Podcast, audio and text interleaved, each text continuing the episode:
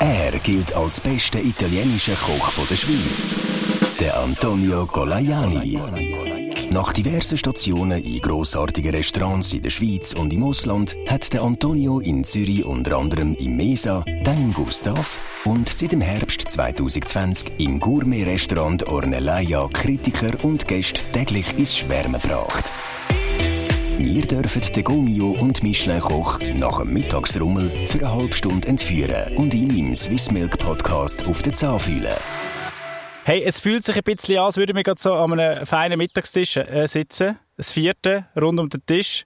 Antonio, wir, wir sind auch ein paar Leute, die da, die da dich besuchen sind. Äh, die Nora ist dabei, der Mevi ist Ciao dabei. Antonio. Ciao a tutti. Und Antonio ist der absolute Starkoch. Wir sind ja so ein bisschen auf Tour. Wir wollen Menschen kennenlernen, die mit der Milch zusammenarbeiten. Ist das einer von deinen Lieblingsmitarbeitern, die Milch? Milch, si- sicher nicht der Lieblingsmitarbeiter, aber ein wichtiger Mitarbeiter, ein sehr wichtiger. Warum, warum schaffst du so gerne mit Milch zusammen? Bei mir fängt der Tag schon mit der Milch an. Also, ohne meine zwei Cappuccino am Morgen kann man mich nicht brauchen.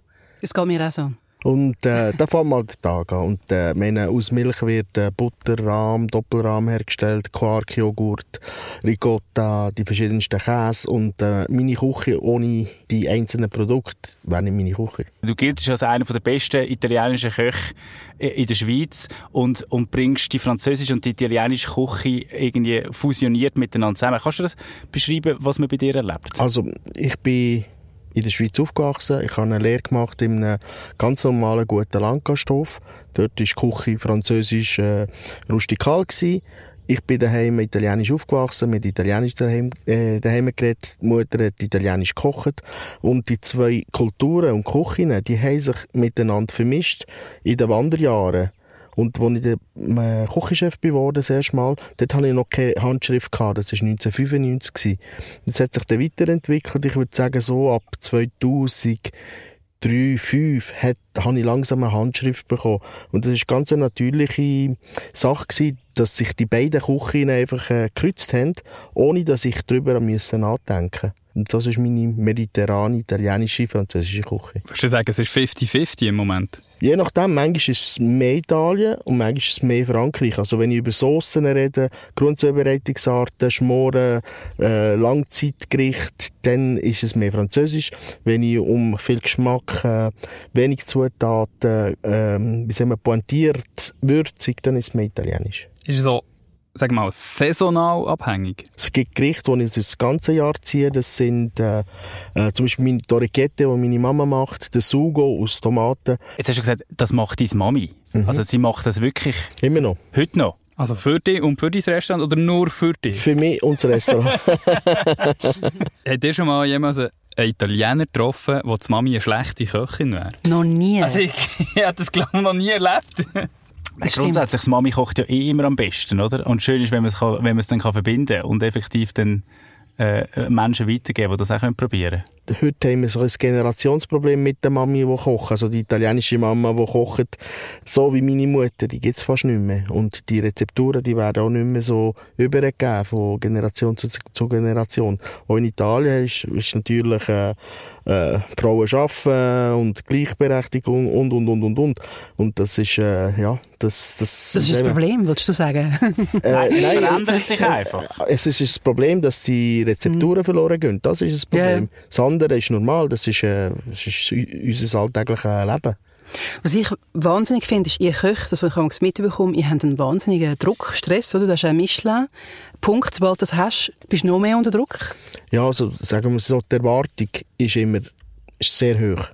Und die müssen wir ja nicht nur, wenn ich heute Lust habe zum gut kochen, die erfüllen, sondern jeden Tag der Gast kommt, hat die Er- Er- Erwartung und äh, die müssen wir erfüllen. Das gibt schon einen Druck und äh, damit müssen wir auch umgehen. Also ich kann sehr gut mit dem umgehen, weil ich, ich koche so, wie es für mich stimmt. Klar muss ich, wenn der ein Koch keine Lust hat, dann muss, geht's aufs Dach und sagt, oh, da, bitte. Aber sonst äh, ist es einfach so. Wir kochen so und das war's. Ich tue mich nicht selber unter Druck setzen. Ich muss noch besser, noch besser noch besser. Für uns als Laien, wie funktioniert das genau? Wie kommt man denn jetzt so, Punkte und was muss man dann nachher erfüllen, dass man es immer weiterhin, also dass man all die Jahre genau gleich gut bewertet wird? Wichtig ist, dass man eine Professionalität und eine Seriosität hat beim Kochen. Nicht heute so, morgen so, sondern einfach eine Linie, wo man die immer äh, nach, nachgeht. Qualitativ muss sie hochstehend sein von dem Produkt, von der Zubereitung und vom Optischen. Wenn man das jeden Tag erfüllt, dann äh, werden die Tester auf einem aufmerksam. Mhm. Dann wird, wird man es erstmal bewertet und dann, wenn man gleich gut ist, besser wird und besser wird, dann steigen natürlich auch die Punkte oder die Sterne. Und die Tester, die erkennt man nicht, gell? die laufen einfach ins Restaurant rein und bestellen etwas und du weißt als Genau. Koch nicht. Oder hast du inzwischen... Wir haben, also so, wir sagen, auch, wenn einer alleine kommt und ein bisschen, ein bisschen ernst reinschaut und ein bisschen verschiedene Sachen Dann machst du den probiert, besten Wein dann, Und so eine gescheckte Krawatte anhat. Das mache ich von jetzt an immer. Äh, komm hier wirklich immer das Beste ab. dann, dann ist man vorsichtig. Aber es gibt natürlich sehr viele Geschäftsleute und, und, und, und die alleine gehen essen und auch, man hat vielleicht dort ein bisschen das Augenmerk mehr.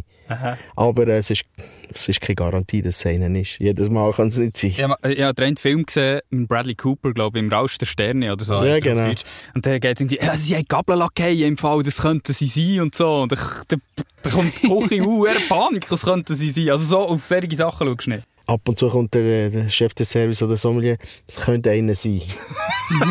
und er sagt, gut, Genau, und du kochst ja dann einfach ganz normal weiter wahrscheinlich. Ja, also ich- sicher tue ich dann schauen, dass es wirklich auf dem Punkt ist, oder? Aber das versuchen wir ja sowieso bei jedem Gast. Und äh, ich kann nicht, weil, weil der Tester jetzt da ist, plötzlich meine Küche umstellen für ihn ganz anders kochen. Das geht nicht. Du bist ja aus Bern, lang in Bern gewesen, dann auf Zürich, schon ewig lang jetzt in Zürich am, am Arbeiten. Wie, wie, was ist da der Unterschied zwischen einem Zürcher und einem Berner Gast? Also, also ich sage, Zürcher und Berner, Berner ist wirklich langsamer.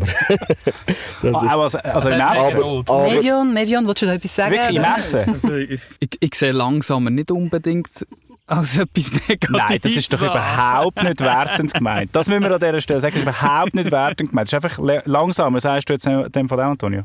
Also der Berner ist äh, absolut langsamer. Bei allem. Also geduldiger Mensch, jetzt, er er reklamiert nicht, wenn das Essen nicht sofort da Nein, ist. also zum Trinkt Beispiel... lieber nochmal ein Bier, bevor er sich meldet und so. Nein, sagen wir jetzt, wenn jetzt in Bern ein gutes Restaurant aufgeht und er ist kreativ, der Koch, bis der entdeckt wird, bis das, äh, äh, wie sagen wir, angenommen wird, es tut alles ein bisschen länger. In Zürich, das geht ratzfatz und äh, man ist schon schnell wieder weg. Wenn, wenn man nicht gut ist, ist man schnell vergessen. Aber es ist alles viel schneller. Und das gefällt mir. Und das heisst dem Fall jetzt beim, beim Bewirten von Gästen, dass die sehr lange brauchen, bis sie etwas gut finden? Nein. Oder, oder, also, Nein, nein, schon, schon nicht. Der Berner ist ein gemütlicher, der ist, äh, der tut, tut gerne geniessen, das ist schon so. Und beim Zürcher, der muss dann innerhalb von 20 Minuten sein Mittagsmenü mit Dessert und Espresso auf dem Tisch Ja, haben. der Zürcher ist schon ein bisschen der, der mehr stresst, also wo, wo zügiger muss gehen.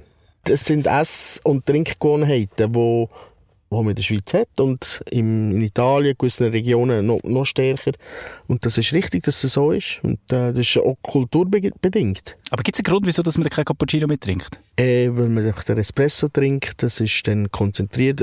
Man tut den Cappuccino trinken am Morgen, dass es ein bisschen verdünnter ist und der Magen ein bisschen, äh, wie sagt man, nicht mit einem super starken Espresso angegriffen wird. Und dann hat man natürlich auch das Brioche, wo man mit dem Schaum tut, ein bisschen abnehmen und geniessen. Aber dann, am Nachmittag trinkst du den Espresso mit einem Schuss Milch, oder? Das ist ja dann ein Macchiato. Und was ich dort nicht verstehe, ist, im Süden steht, steht äh, Macchiato warm oder kalt. Du kannst auswählen, ob Milch kalt oder warm rein soll in Espresso. Haben die das gewusst? Ah, nein, nein. Das Ich habe ewig gehabt, um das zu verstehen. Und ich verstehe bis heute nicht, warum. Es gibt natürlich in Italien, wenn die Tasse und der Kaffee nicht richtig heiß ist, also der Espresso, dann tun sie schon ausrufen. Und es gibt natürlich auch die anderen, die Ich nicht nicht. Ich Das ist sehr zürcherisch. Das ist sehr zürcherisch von den Italienern. Die haben dann nicht gerne, wenn es zu heiß ist, dann haben sie lieber ein kaltes Schlüssel Milch. Aber es gibt eben Macchiato Freddo, Macchiato Caldo. Die Espresso-Mafia sozusagen. Voll. Genau, genau. Was ist denn für dich das Feinste, was man aus Milch kann machen kann, Antonio? Die ganzen Käse, die ganzen ähm, Frischkäse, ähm, Glasse. Mhm. Ein schönes Rahmglasse. Ah, ist doch herrlich. Gibt eine, gute, Gelati, gibt eine gute Folge über Gelati da auf dem Podcast. habe ich schon gehört. Aber wenn wir bei Käse sind und vor allem auch noch ein bisschen bei Apulien, dort wo du äh, verwurzelt bist, Ballone di Gravina. Das ist doch so ein klassischer Weichkäse aus Apulien. Äh, ja, ist nicht unbedingt ein Weichkäse. Wie würdest du es denn bitte? bitte? Oh, Es kann bis auch, auch sehr, also je länger man es tut, lagern, je härter wird er und äh, hat seine Qualitätsstufen. Lässt er sich mit, so, äh, mit, mit zum Beispiel den Belperknollen Nein, lässt er sich vergleichen? nein, überhaupt nicht. Warum nicht? Weil Belbenknollen ist ein kleiner Käse, obwohl mit viel Gewürz, ähm, wie sagt man, äh, getrocknet wird. Ist mehr fast ein bisschen wie Pfeffer, oder? Ja, es ist, äh. Zum hat- Würzen hat- eigentlich. Ja, es ist mehr, je, je reifer, je härter, tut man das über ein Gericht hobeln. Wie ein Trüffel. Und der, aus, der Frischkäse von Gravina, der ist, äh, also Frischkäse ist ein, ist ein Mittel- bis Hartkäse. Das ist, äh, den tust du halbieren und dann tust du wie, wie beim Parmesan rausbrechen. Das ist ein hervor- hervorragender Käse. Muss ich No, unbedingt noch probieren. lieber Kennst du habe ich den Caccio, äh, Caciocavallo Podolico aus Apulien.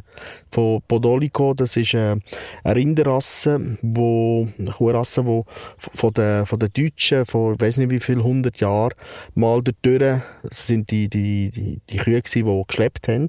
Und die sind dort in der ähm, Region von Nordapulien, so Peschici, die, die, die Region dort, wo es so einen Wald hat, einen grossen, sind die geblieben und die machen hervorragende Milch, die ein bisschen fettig ist, so ein bisschen vergleichbar wie mit der Jersey-Kuh, die es in der Schweiz so gibt sind äh, ja, äh, wie sagen wir, fettigere Milch und auch der Käse ist cremiger, äh, hat mehr Aroma und äh, wie gesagt, Fett tut da Aroma besser äh, mitnehmen. Transportieren. Transportieren, genau. Du kennst nicht nur die Milch gut, sondern also auch Tiere, die es machen. Äh, Jersey, Rassen und Zeug und Sachen.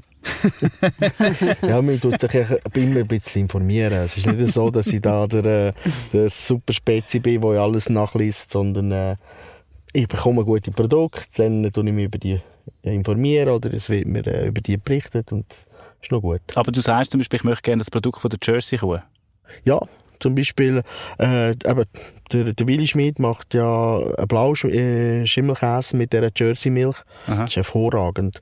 Und da habe ich ja schon ein, ähm, zum Silvestermenü ein äh, karamellisierte Beerentart und so ein Stückchen von dem Käse oben drauf als Ja. Käsegang. Ist schon noch, schon noch gut. Wie machst du das so in der, in, im Alltag? Also gehst du überall ein bisschen, go, ein bisschen probieren und schauen, wo was noch zu entdecken gibt?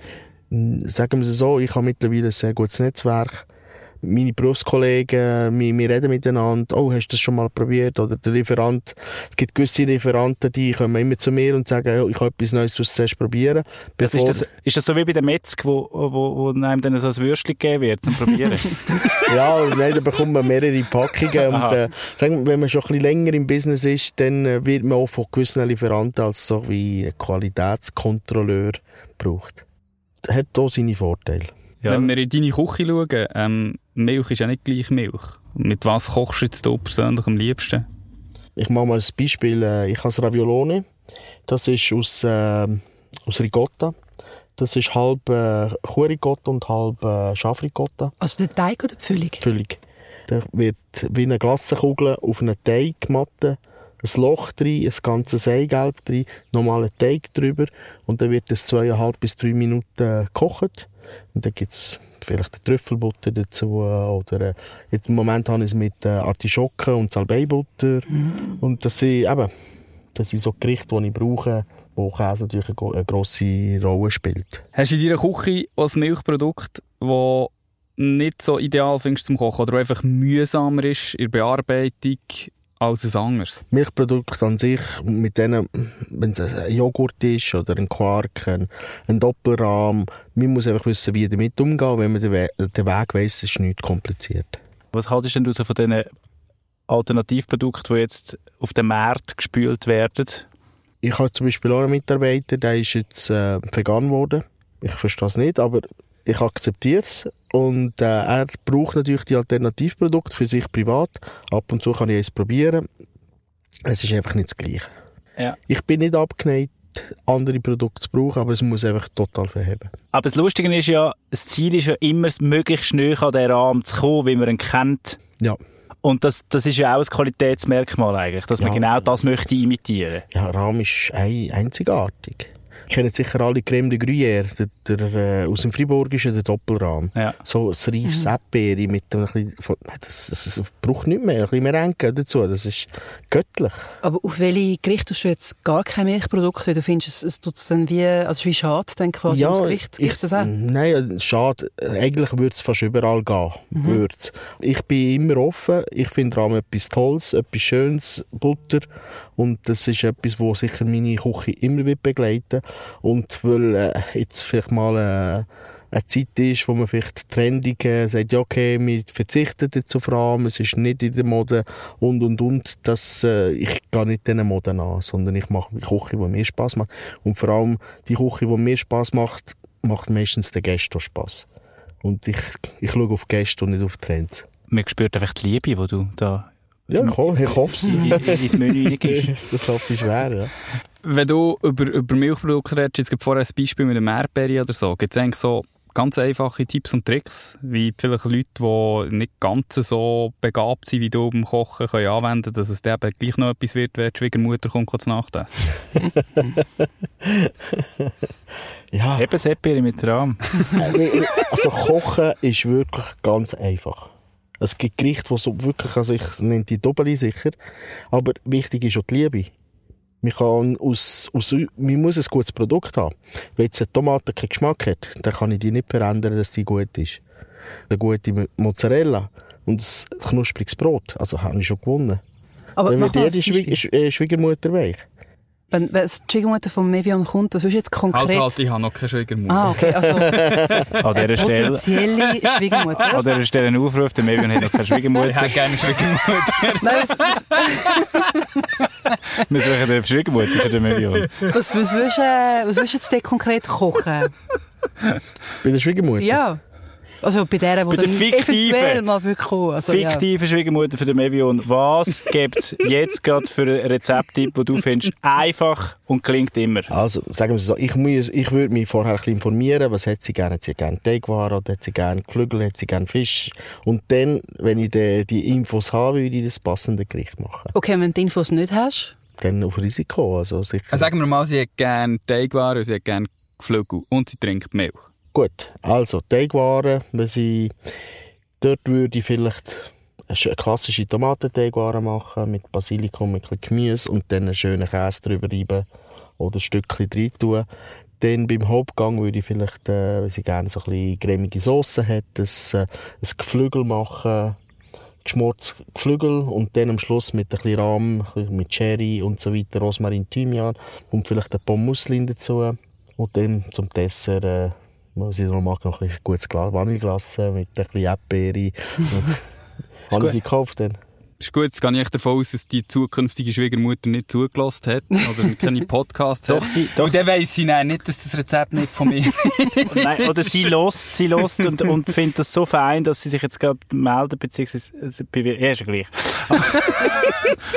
Aber ich merke, also, es geht dann immer mit Primi und Sekundi, das muss es dann schon sein. oder? Secondi. Entschuldigung. Nimm das ja, also meine, Sekundi. Ähm, das, das muss, eine Pasta allein funktioniert dann nicht. ja, also ich werde etwa die Jahr von Schweizer eingeladen und dann gibt es einfach äh, gibt's einen Hauptgang und dann vielleicht ein Kä- Käsedauerli.